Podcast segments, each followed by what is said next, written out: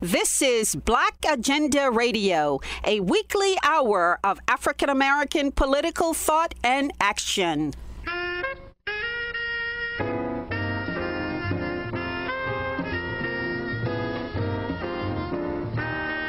Welcome to the radio magazine that brings you news, commentary, and analysis from a Black left perspective. I'm Margaret Kimberley, along with my co host Glen Ford.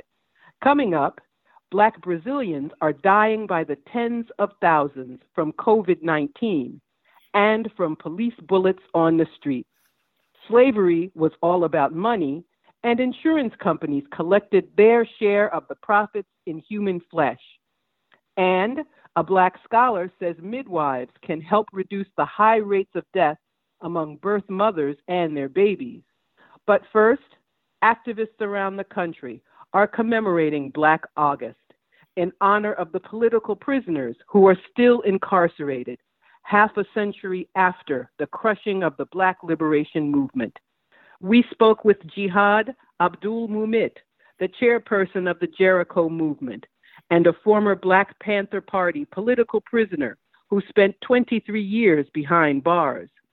The Jericho movement is part of the Black is Back coalition, which this weekend holds its national conference, where Jihad Abdulmumit will speak on the significance of Black August. Black August started in San Quentin with George Jackson and those comrades there to highlight the armed struggles, to be very blunt, the, the history of those struggles in and around this country. And there's a lot of events that happen throughout time. I'm here in, in Richmond, even Gabriel Prosser in 1800, Nat Turner, 1832. There's a lot of things that happen, a lot of birthdays, a lot of significant events. And so, what Jericho attempts to do, as many other sisters and brothers throughout the United States attempt to do, is to utilize this month on the personal note to collectively draw strength. We fast, we work out, we study, we do good deeds, we check in with one another. Not that we shouldn't be doing this at any other time, but we really accentuate that during the month of Black August. For the public is concerned, we educate people, we try to organize events so that people can become in tune with what it means for self-determination in those type of struggles and not to be afraid of that, to recognize the political reality that we're in in the United States of America and these struggles that have in the past are reflective of the conditions that protesters in the street are still fighting police violence, racism, and then even further health disparities, marginalization, impoverishment of our communities. And so, yeah, so Black August is very significant to uphold the names of political prisoners and get people to know who they are, to support them, and to develop the demand to free each and every last one of them. On the fundamental level, it's a struggle just to get people to understand that there are political prisoners in the United States. Uh, Jericho maintains a list of political prisoners. Most of them are from the Black Panther Party and the Black Liberation Army, but there are also prisoners on your list who still languish in jail from the Republic of New Africa and from lots of different kinds of movements movements. There are anarchists on your lists. There are anti imperialists on your lists. And other examples of people who have been put in prison because of their political activities. But the United States government continues to maintain that it doesn't have any political prisoners and never has. Mm-hmm.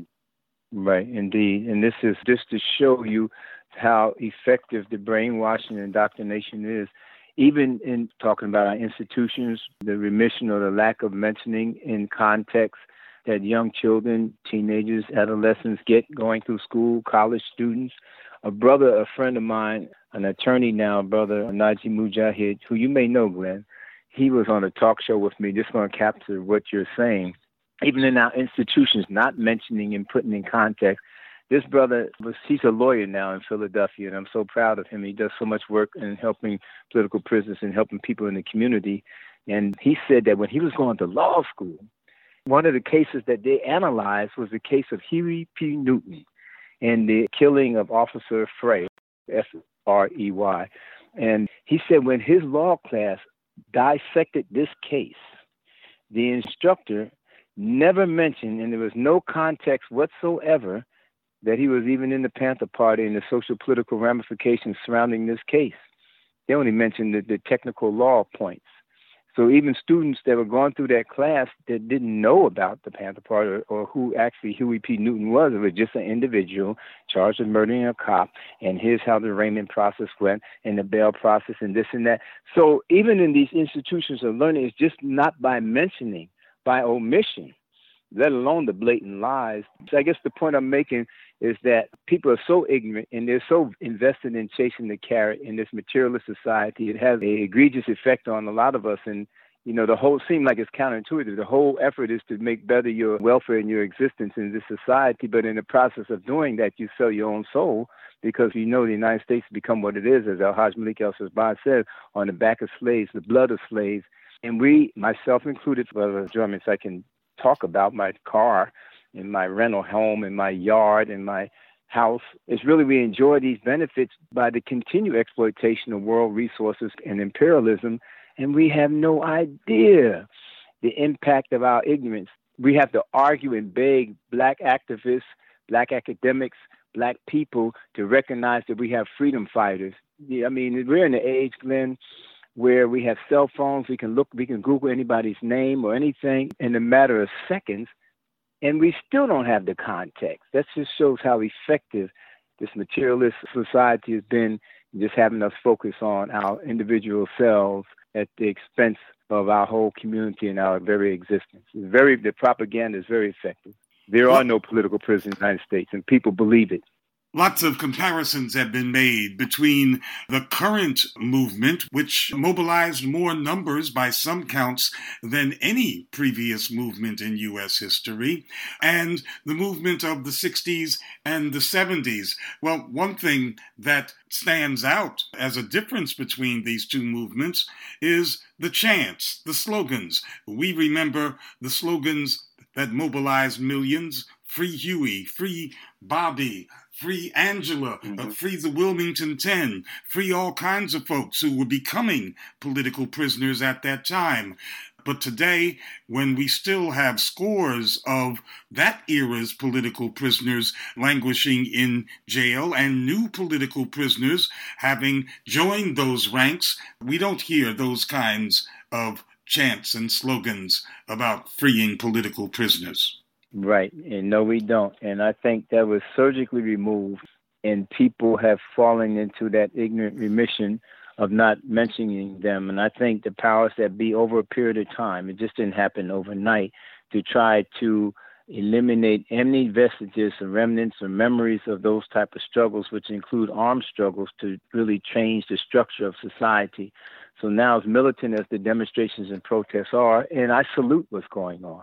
So don't get me wrong. I salute what's going on. It's not condemning or demeaning or anything like that. It's just the, the difference is that when we talk about self determination, when we talk about building a new society, when we talk about separating ourselves from this capitalist madness, it's not quite the same when we're talking about reforming that and making quote unquote radical adjustments, if, if you will.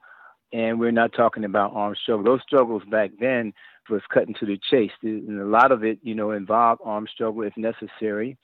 And somebody listening to this may think that was so futile and idealistic and foolish. At, you know, you can assess it from 50 years later.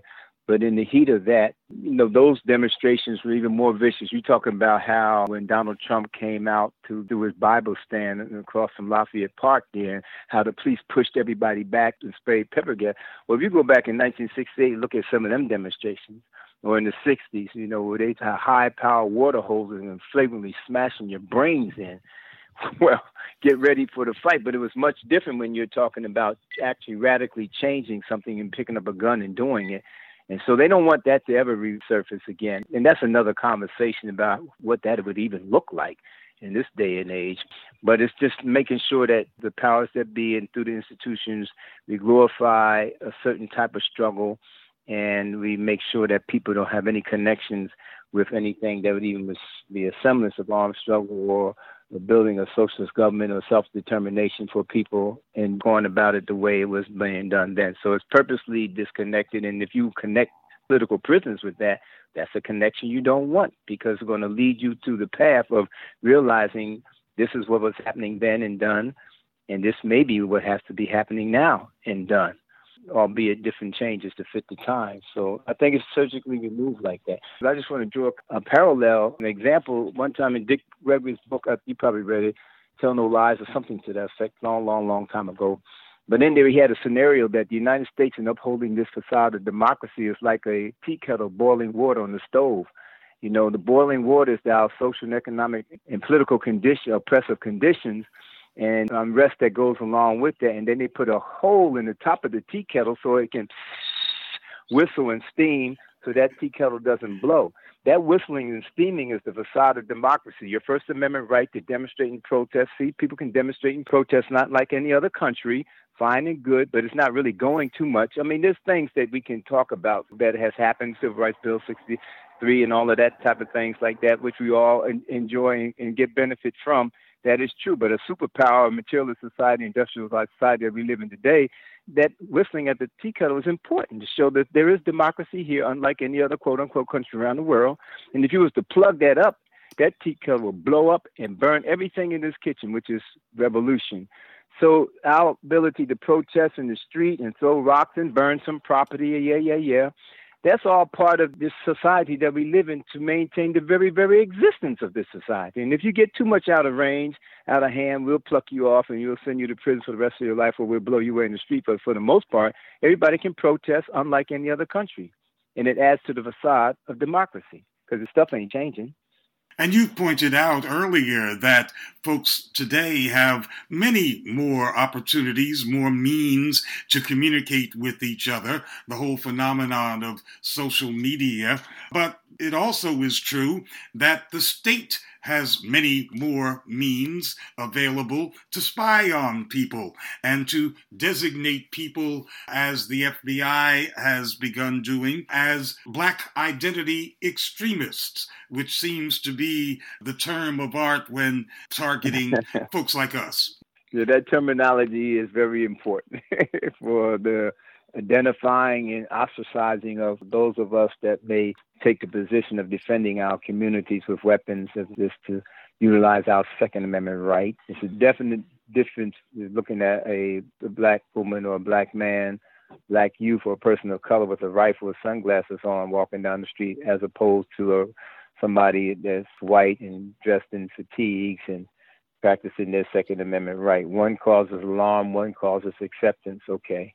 So, yes, but those struggles, like I said, we want to put them in a certain category and have the, the general public remain as distant as we can away from that. Because look at the mayhem and chaos it could cause into your society. And for the most part, Glen, there is a fear of the state. I mean, we can kill each other left and right in the hood, but one police officer can roll behind a, a car full of people that are together and pull that car over, everybody out, have them all sitting on the curb until backup comes because it's not the fear of that white cop personally, it's the fear of the state and the fear the repercussions and what is before you. But when it comes to each other, we know there's no fear at all. We'll rise to the occasion quick, fast, and in a hurry. But that goes into the indoctrination and brainwashing that we have had for decades now. It's just that that fear that gutted us. And once again, I always use the example, Glen, but by all means, it is not a criticism for anybody listening. It's just an observation for us to build on and to reflect on. That when we walk out of a store and see somebody being killed, a black person being killed, such as George Floyd, with somebody's boot on their neck, boot on their neck, how classical of a phrase, knee on the neck for eight minutes, not 60 seconds. It wasn't some, someone running across the street and all of a sudden they got shot in the back or somebody running through the yard. That's egregious within itself. But for somebody to lay there and everybody can pull out cameras and look and mull around, you know, for eight minutes while he pleads for his dead mother, nobody wants to walk out of a 7 Eleven or a Wawa and see that and be confronted with the reality of, oh my gosh, what should I do? They're killing this pregnant woman, they're killing this brother, they're killing this person. What should I do? Nobody wants to be in that situation. Granted, not even I, but if you are, now what? Now that we've seen the specter of George Floyd, now what are we going to do? Are we going to let somebody be lynched, hung, whipped to death, castrated in front of our own eyes, and we can just take a picture, and then we're going to rely on the system to incarcerate that person? And that's how does that fit with the uh, abolish prison movement? we're gonna put him in prison. Now we want him to go in prison. Okay, so so much to reflect on about what we can do. But I think a bottle should have been hurled through the air right upside that cop's head and let the action flow. Because we cannot tolerate a white person putting their neck on a sister or brother or anybody for that length of time and he pleads for our life and the only action we can possibly do is take a picture, send it to the government, hope they'll they'll prosecute the person and send them to jail. No, we gotta reflect. It's not an easy answer, sisters and brothers. This is not an easy answer, but I hope Black August gives us the strength to reflect on what should we do, God forbid, if that happens again, and you can believe it will, what will be our action then? And there's a word called sacrifice. And what is this sacrifice? And each and every one of us have to think about it, including me, Jihad Abdul me. I have three children. I got a family. I'm, I'm married. What's the sacrifice if that if that light shines on you at that moment? The struggle is not pleasant, but it's just something to think about. So, listening audience is not a criticism of anybody that was witnessing that by no means. Love and respect everybody. It's just a matter of reflection and how we're going to build and strengthen ourselves for the next go round, which is probably happening right now as we speak in some city in the United States. That was Jihad Abdulmumit of the Jericho Movement speaking from Richmond, Virginia. Brazil has the largest black population outside of Africa and is among the top three COVID 19 hotspots on the planet, along with the United States. Brazilian social anthropologist Jaime Amparo Alves teaches at the University of California at Santa Barbara. He's written a book on Brazilian police terror against blacks and is busy raising funds for black families caught in the coronavirus epidemic. Dr. Amparo Alves notes that blacks in Brazil and the US have another thing in common white supremacist presidents. This is a very tragic moment in Brazilian history when we think about Bolsonaro. This mm-hmm. means is openly racist president. But although we recognize that, I would push the listeners of the Black Agenda report to consider Bolsonaro as a product of the Brazilian society we should not we should not commit the mistake to think about Bolsonaro as an exception. Although we have like for 12 or 16 years the Workers' Party, leftist government in Brazil, and they are clearly different from Bolsonaro or like the Democrats different from Trump. When we come to consider the condition of black people in Brazil throughout the history of black Brazil, the experience of black Brazilians has always been an experience of terror, of racial terror. Bolsonaro is only bringing this genocidal state to a new level, a new scale, but this has always been there, and that's what characterizes the Brazilian society, actually. Well, tell us about how COVID 19 has affected Black Brazil, which has been marginalized in almost every arena of life, including healthcare. Exactly. So that is a very important question because we don't have reliable data yet about the impact of the COVID 19 on the black population.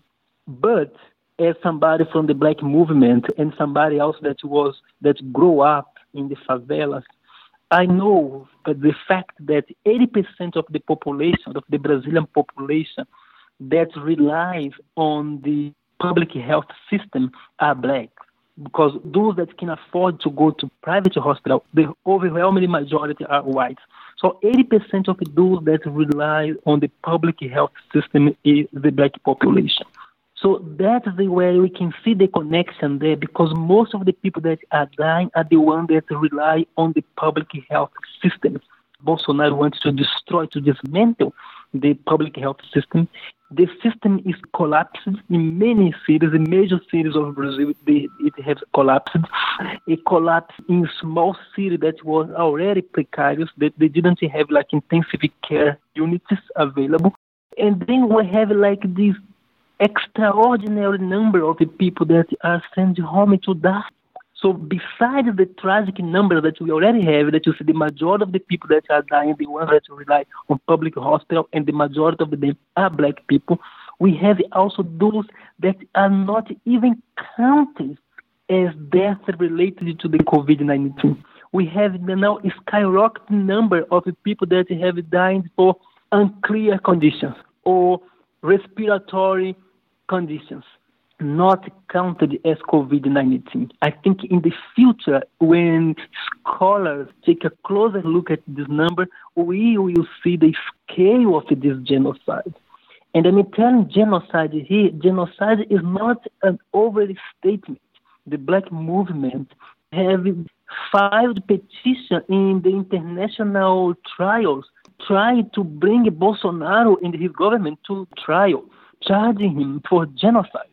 Yes, you've written a book titled The Anti Black City Police Terror and Black Urban Life in Brazil, in which you lay out your contention that Brazil's elites have mobilized the police and all kinds of other forces in an effort to expel blacks from Sao Paulo and around Rio de Janeiro and all those places that they are not wanted. Exactly. It is clearly what happened throughout the country. Just to give you like an example here, the Brazilian Forum of Public Security, they just released the data that in 2018, 6,220 people were killed by the police. Every single day, 17 Brazilians were killed by the police. Can you imagine that? And so, how can people possibly talk about a racial democracy, much less a health democracy, in a country where hundreds of black people are sometimes shot down in the streets of cities by cops every week? Exactly. We can't talk about this. Part of the Brazilian academia that is complicit with this genocide, mostly white scholars in Brazil, continues to hold this myth of racial democracy. But the reality is that Brazil is an apartheid society. It's a society organized and funded on black genocide. How can we tolerate that? Lynching in Brazil, the world may not know that, but lynching in Brazil is something that we see every single day in Brazil. There is a socially sanctioned anti-blackness that is part of the Brazilian DNA. And that is what makes us to think again, to make the point again here, that Bolsonaro is a product of this very tragic, dystopian, anti-black society. In some respects, it appears to some of us that the migration from the heavily black northeast part of Brazil to Rio and Sao Paulo resembles the great black migration out of the South in the United States. Yes, the South Southeast is the center of power in Brazil, the industrial power and the political power in Brazil. And most of the people in, in Northeast Brazil are black or indigenous population. I myself I am from the northeast Brazil, and I had to migrate to São Paulo, where I grew up in a favela. So police violence being something so normal, so ordinary that we even didn't bother anymore. This geographical dynamics also explain the defeat of the Workers' Party because most of the Bolsonaro's electorate were from the south and southeast Brazil that are majority white. And if you think about the history of migration in Brazil, the south southwest Brazil were the part of Brazil that received most of Europeans running away from first and the Second World War in, in Europe. So we have you know this is very interesting to think about this how the geographical dynamics of Brazil are expressed in this political party, how the Workers' Party's electoral base is mostly in the northeast Brazil, and Bolsonaro is more in the south southwest. And also, relating to that, we see how the precarious conditions of the black people is also expressed through this geography because Bolsonaro is dismantling all timid social advancement that you had during the Workers' Party. For example, Bolsa Família, the family stipend that Lula da Silva created and lead millions of Brazilians out of poverty. Bolsonaro dismantled that. And all this because he associates the North in northeast Brazil with the black population. The backward Brazil, according to him, in the same way that politicians in the United States associate food stamps and welfare and all social supports with black people and defeat those measures that way by that association. Exactly. The same way that we have this figure of the welfare queen in the United States, we portray black women as sexually promiscuous uh, having too many babies, being dependent of the state. So this is a way that this anti-blackness is framed also through the discussion of the poverty, because that is very important. The myth of racial democracy continues to be very strong among the society, because also the way that they organize in this racism is not so much through a racial language, it's through the language of the poor, the Northeast. They now also associated with corruption, with crime. Although you have no laws that discriminate people on the basis of race, there is a socially shared agreement from particular areas of the city being associated with crime, with disorder, and then being subject to the genocidal practices of the Brazilian state. And this attack on the social sector, which is politically associated with non whites, has devastated the public hospitals. And as you mentioned, Brazil, unlike the United States, has free public health care, but it's been defunded to a crisis point. Absolutely. After the coup against President Dilma Rousseff in 2016, then President Michel Temer former vice president that was behind the coup against President Dilma, he was quickly to put a 20 years frozen in public spending in critical areas such as education and public health. What kind of organizing is going on on the ground in black areas of Brazil in response to this pandemic? There are many, many efforts by black Brazilians to try to help to ameliorate the situation. For example, I am from an organization called UNEAFRO Brazil, and UNEAFRO Brazil is organizing campaigns trying to deliver food, hygiene products, help to pay utility bills for many Brazilians, mainly in São Paulo and Rio de Janeiro's favela. So your listeners can also help us by going to the Black Agenda report and see uh, me asking you here also to put a link there to our fundraising program so people can help us and donate to Brazilians, to Black Brazilians. But these stigmatized areas are the areas that we cannot afford to have a quarantine, social distance. How can we have social distance in a place that is overcrowded, that lacks everything that the state is only present through the military police. Black Brazilians have been always organizing against the police violence, have been always very energetic in denouncing black genocide, but our cries fall in deaf ears. We also is asking for our sisters, our brothers in other parts of the black diaspora.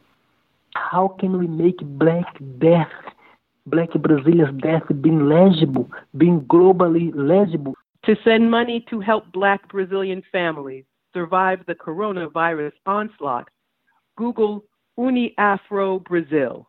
That's U N E A F R O Brazil.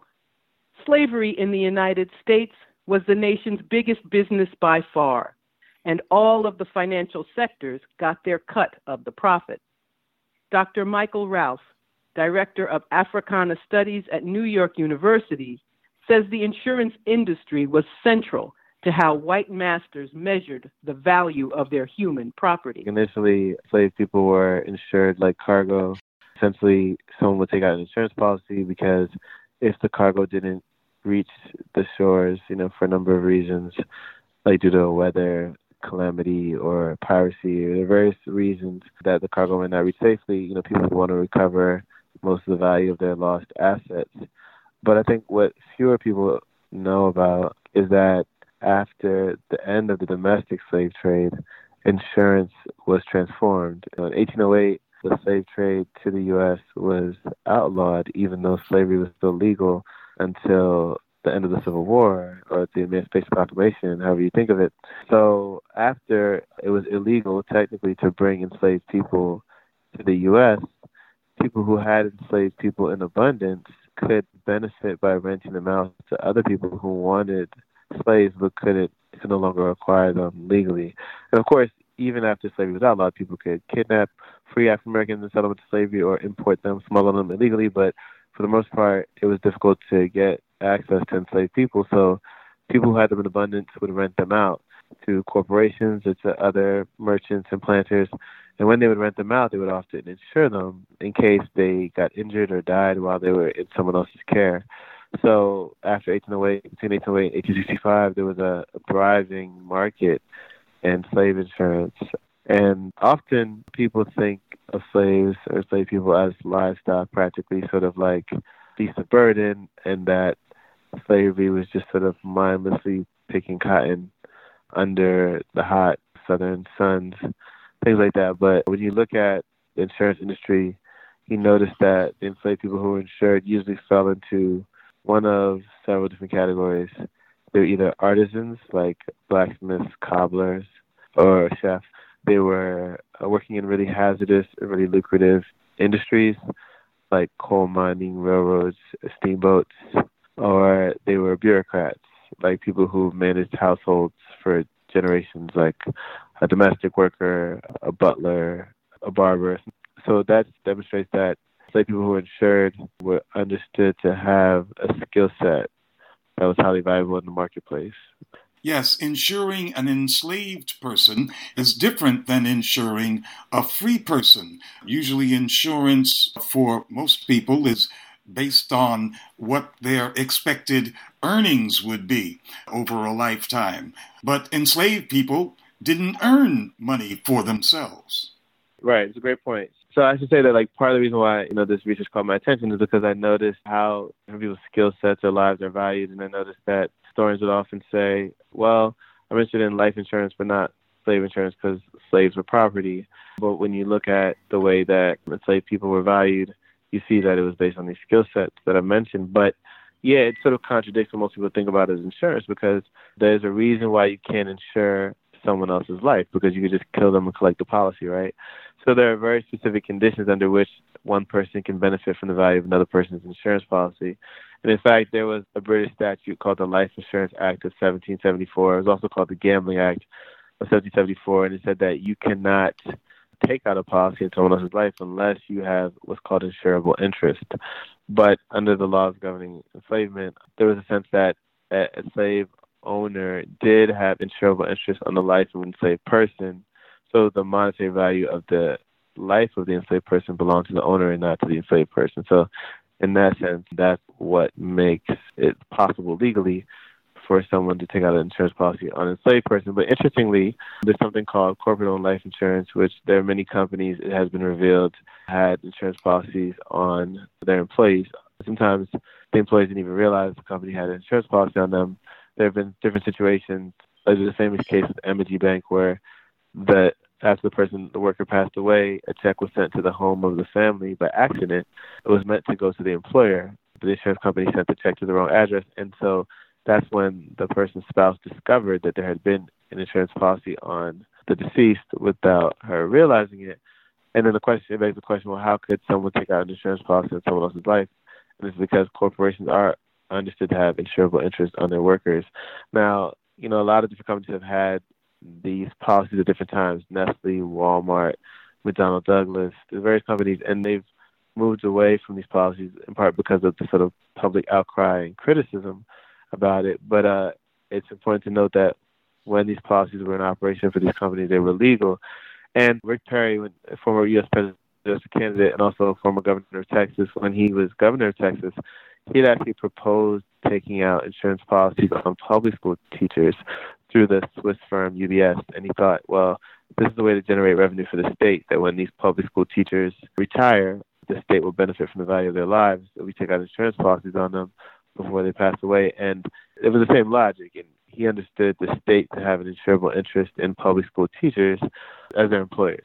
So, slavery has had a profound impact on business thinking and practices in the so called free market.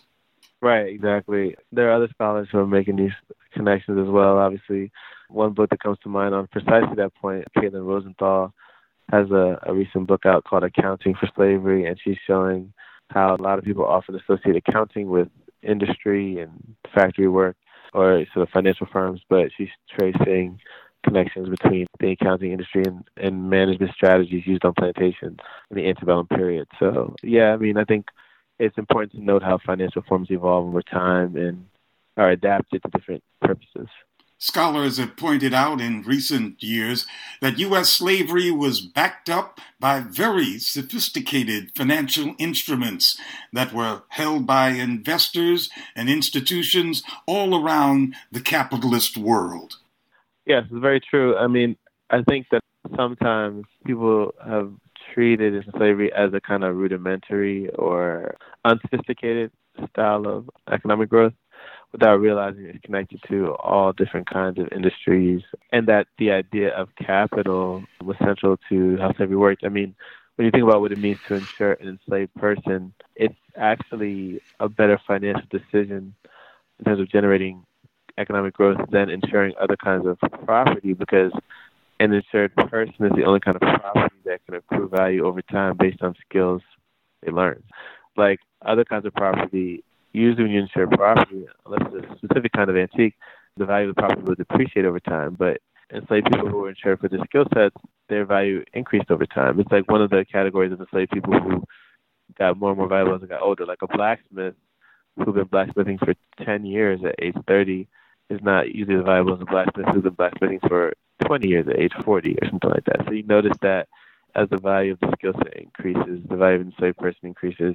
So I think it's one of those examples where people in the marketplace appreciated the ingenuity and intellect and skill set of enslaved people even more than, let's say, people in the sphere of law or people in everyday life. Like there may be notions and discourses about African Americans as ignorant and unintelligent, but in the marketplace, there was a clear emphasis on generating as much capital as one possibly could generate from their tremendous skill sets and ingenuity.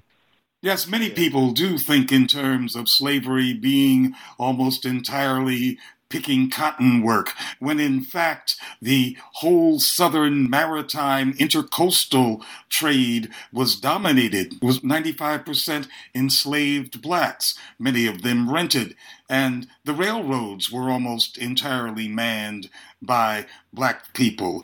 In fact, basically everything that was made in the South was made by slaves. Yes, great point. And also, it's important to note that there are a lot of northern investors and northern financial firms with ties to enslavement in the Caribbean. Uh, Peter Hudson at UCLA is doing fascinating research on ties between the financial industry and slavery in the Caribbean. And then also in the U.S., obviously, northern financial firms profited tremendously from that. So I think it's important to look at it as an interconnected system. You know, oftentimes the South is treated as sort of stuck in a bygone era with this investment in enslavement. And in fact, it was kind of not just a national but international system. But you're right too, of course, that so many different industries were shaped by enslaved workers. And in fact, the laborers, let's say in, in the maritime industry, as you noted, occupied a broad range of jobs and skill sets. You know, some of them were like chefs on steamboats, some manned the engines on steamboats, some were domestic workers in a kind of hospitality capacity. In other places like North Carolina, some were sailors. They worked in the shipyards at many different levels of the maritime industry and in many different capacities. Enslaved people were sort of essential to how that was one of the most lucrative industries all throughout the 19th century. And in fact, the slave codes in the South can be better understood in terms of the management of valuable property rather than in racial terms of animus. Yeah, I think it's sometimes there's an assumption that African people, people of African descent, have been exploited in precisely the same ways over time. When when you look at both at the law and at different kinds of industries, you see people adapting to the mobility and the different kinds of maneuvers African people have undertaken. So, for instance, people often refer to the laws governing children, offspring of an enslaved woman, and say, well, you know, there's a one drop rule. If a child born to an enslaved woman, this Virginia statute from the 17th century proves that that child would always be a slave. But what people often overlook is that that statute was actually passed in response to a particular kind of scenario. So, for instance, there was a black man who was an indentured servant, and he had a baby with an enslaved woman who was also African. And when the baby was born, they had the baby baptized. They did everything that free people do with the baby. And then the owner of the woman tried to claim the baby as a slave. And they went to court and they won their case. And the court said no. When they had this baby, they did everything that free people do with the baby, and this child is free, and the father's free. So after that, they passed a law saying that any child born to an enslaved woman would be a slave. But they had to pass that law in response to the fact that that law was not already on the books, so to speak. And I think one of the stories about the insured enslaved people is that they often had tremendous mobility compared to plantation slaves, for instance. You know, like if you're an enslaved carpenter, you might walk 50 yards to work, 100 yards to work. You might work alongside just another person. Some of the enslaved coal miners worked along free white coal miners. And there's an interesting paradox there uh, that relates to capital, as you suggested. There could be scenarios where a coal mine exploded and they might only publish the names of the two free white coal mine workers and not the 38 enslaved black coal mine workers because technically their property was slaves. Their names aren't put in the newspaper. On the other hand, the enslaved coal miners would be insured and the white coal miners would not be. So you could argue that the enslaved coal miners were more valuable to the company than the white miners. So there's an interesting connection between race and value and legal standing, but it's not necessarily the most obvious ones, and it's not the ones that people kind of frequently assume they would be. Some black folks speak with pride about the rise of black life insurance companies, but you write that W.E.B. Du Bois himself was worried about black life insurance companies because they might lead to the demise of black mutual aid societies. Yeah, I think that it's important to note that, you know, insurance companies, particularly life insurance companies, market themselves as available to people in times of crisis and as an opportunity to have this tremendous security for your assets or for your life, which is the greatest asset for most of us. But in practical terms, life insurance companies are designed to generate capital and to grow capital and to, to make profits. So, for instance, when Malcolm X's father was famously murdered by white supremacists, the insurance company ruled his death a suicide. So his family was not even able to collect on the policy that he had. So part of my research is about forensics, partly because it's the kind of inquiry that happens in the case of an accident or a death that determines what kind of transfer of value there will be or if there will be one. But life insurance is not the same thing as say mutual aid. You know, in fact, the life insurance industry in the U.S. really gets underway in the 1830s, 40s, and really it's partly a response to, I would argue, slave life insurance, sort of helping people understand how skills can be valued and monetized, but also urbanization. Like a lot of people are leaving agrarian communities where they have strong networks and family ties and they're moving to cities in search of work. But if they die or they get injured, you know, while they're at work in the city and they don't have family, they'll be stuck. So they're taking out insurance policies to make sure that their families can have something if they die in the city and um, don't have any other kind of security. But so mutual aid is what's replaced by life insurance. And in the absence of life insurance, as we know, black people, other marginal people, or people from other parts of the world have used all kinds of mutual aid societies, sometimes just burial societies to sort of pool resources to have a funeral for someone they care about. Sometimes church communities function as kind of financial savings um, society. There's all very many versions of it. I remember one time I was doing this research and using archives in Louisiana, and I just happened to be in a cafe working, and I met some you know middle-aged African American guys from from Louisiana, and they said, you know, what are you working on? And I started talking about it. And I told them I research insurance. And they were kind of struck by this because they sold insurance. You know, they're insurance salesmen. But, you know, once I realized I was interested in mutual aid and insurance at different levels, they started telling me stories about their parents, how their parents grew up under Jim Crow in Louisiana, and how their parents had belonged to these different clubs and societies where they basically just paid dues and pooled resources, and they would have like a for them the, for their parents the club was like a gym that they rented out every week on a Saturday, And everything that they had done during Jim Crow was sort of like mutual aid societies coming together, pooling resources in one form or another.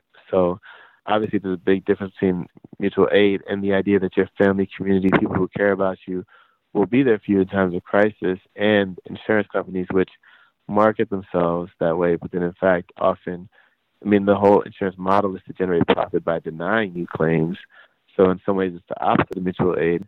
And for that reason I think it's interesting that at the height of the Occupy movement there was a call to return to mutual aid and there was an investment in the language of mutual aid as a kind of critique of finance capital and I think in many places where people are critical of the violences of capitalism they resort to language of mutual aid. And I think it's safe to say that mutual aid, in a way, is sort of like the kind of solidarity and security that people find in order to escape or contest violent exploitation. So, one thing I think is important is life insurance comes about basically in the last few decades of legalized slavery. And as I mentioned, enslaved people were considered property legally, and there is kind of overlap. You know, free citizens contracting life insurance and then after emancipation, even formerly enslaved people can have life insurance. But in a way, you could argue that life insurance is kind of the democratization of the monetary hierarchy that had governed slavery. Because you go to a slave auction, you see people being sold for different amounts of money, and it's clear that there's a hierarchy in monetary value that not everyone's life is worth the same amount. But in a free society, you know, there's a language that all people are equal. But to an actuary or to an underwriter, our lives are not equal, not all equal, because some people have these health factors, these risk factors. And, you know, ultimately, the value of a life insurance policy is based on projected future wages. So if you make extraordinarily more than someone, exponentially more, your life insurance policy will be worth a lot more. And so in free society, we have sort of privatized this monetary calculus in lives and this hierarchy in lives. And we talk about being free and equal, but in fact, our lives are not at all equal to each other. And I think that both in insurance policies and these actuarial models, but even in things like, you know, the treatment by police and things like that, we can see in practical terms that people's lives aren't equal, and yet the discourse of equality camouflages that. So, you know, a lot of times people think about slavery as having been abolished, and I think of it more as sort of having been privatized and democratized in the sense that the is used to assess a life is private because it's based on confidential health information and salary information, which is also private. And so we're not aware of the fact that there's a huge gulf in the way our lives are measured because it's based on private information. So, you know, I think it's worth noting that uh, since the end of legalized slavery meant the privatization of the calculus and the monetary value of human lives. That was Dr. Michael Ralph speaking from New York City. Most people in the United States were born under the care of professional doctors and nurses but midwives played a huge role in childbearing not so long ago. Dr. Sasha Turner, a professor of history at Johns Hopkins University, has written a book on midwives and the role they played in helping black mothers give birth during and after slavery in the Americas. Turner says midwifing or midwifery was the norm before professional medicine took over. Most babies up until the end of the 19th century were delivered by midwives. Modern medicine, modern gynecology, and obstetrics practices are really very recent interventions. So we're really thinking about the turn of the 20th century, where we're seeing a shift towards babies being delivered either in hospitals or being delivered by obstetricians and gynecologists. Uh, so the vast majority of children in North America as well as the Caribbean were in fact delivered by midwives. If we think of uh, states like Alabama, uh, Mississippi, these are the predominantly or the states that have larger black populations we do sort of see a high percentage of, of black midwives within these spaces. And again, we can make the connection to slavery as well. Uh, there is an investment in childbirth, and so most of the midwives that we're seeing emerging in these spaces are actually of African descent. So, when you speak of this general hostility towards midwives, you're not talking about the communities that the midwives operate in. Those are communities they come from. That's right. So, when I talk about the hostility towards midwives, this is more a hostility that's coming from men and then sort of the more institutional hostility. So when I say the hostility coming from men, what I'm talking about are what they called in the 18th and 19th century man midwives. And man midwives refers to men who were attempting to gain a foothold within the practice of uh, delivering babies. And so the first kinds of hostility that we're seeing are coming from men who are attempting to gain access to women's private birth chambers, men who are attempting to gain access to women's bodies. So, this hostility is generated first and foremost by this attempt to gain access to women's bodies, to gain access to women's private birth chambers. And as medicine becomes professionalized, you see a shift away from just the individual bearing these hostile uh, responses to midwives, and it's now becoming an institutionalized practice to say, well, midwives are, they're basically doing more harm than good for mothers and their infants. You should trust the doctors, you should trust institutional medicine. In the article that you wrote for Black Agenda Report, you point out the death of numerous infants in Jamaica and the fact that maternity complications have been on the rise for over 20 years in the developed world. What's the root of these problems in giving birth? So, the problem of negative health outcomes for mothers have several causes. So, we could think about it in historic terms in the sense that one recent study, for example, talks about the lack of integration between midwives and institutional medicines. So, in this study, where a comparison is done between places like Great Britain, Sweden, Norway, and France, where you see more positive health outcomes for mothers, one of the key differences for that is that within these spaces, you have midwives being integrated within the healthcare system. So you have midwives who essentially are managing or the primary managers of the childbirth process. In other places like Jamaica or even within the United States, states like Alabama, Mississippi, uh, Georgia, you're actually seeing again this hostility between institutional medicine and midwifery. And so what you have in those spaces is a lack of integration between midwives and the healthcare system. So one of the reasons from these larger studies is that you don't sort of have midwives as primary caregivers. And there's a lot more emphasis on interventionist medicine and less sort of attention to the specific needs of the mother. If we think more broadly in terms of the racial factors that have implication for maternal health outcomes, there are underlying factors beyond the kind of care that is given. So, some of the most publicized cases, for example, where we see relatively wealthy or socioeconomically better placed women with higher education, where they also have low birth outcomes. One of the explanations is that the kinds of health conditions, whether it is diabetes, hypertension. So, a series of health factors are compounding the, the poor health outcomes uh, for women. So, it is a very complicated case, or the reasons why we're seeing such high levels of maternal mortality, or better put, the reasons we're seeing such high levels of poor health outcome for mothers on the rise in places like Jamaica has to do with a complex set of factors that are both historically rooted and rooted within the sort of, let me rephrase that. So it's historically rooted in terms of the care that women are given, and it's also rooted within the kinds of health conditions that plague these women. So clearly, you think that midwives are part of the solution to the problem of high maternal mortality. But where is the pool of midwives or potential midwives? Where do you find them in a society like the United States? So midwives are there. So the kinds of hostility that we see towards midwives come from outside the community. Uh, if we sort of go on the ground within these communities, there are midwives within the communities, um, again, because midwifery is understood as community based care. So if you go within these communities, you do have midwives who are there. Part of the problem, and again, this goes back to the institutionalization or professionalization of medicine, is how midwives are being certified. So there are women who are interested in becoming midwives, and there are women quite capable of managing the process of childbirth. But the general problem is in the certification.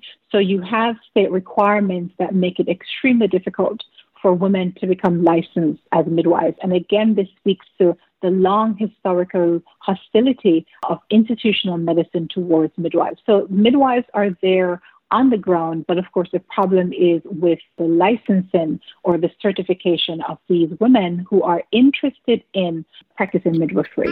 You've been listening to the Black Agenda Report on the Progressive Radio Network. Information for liberation.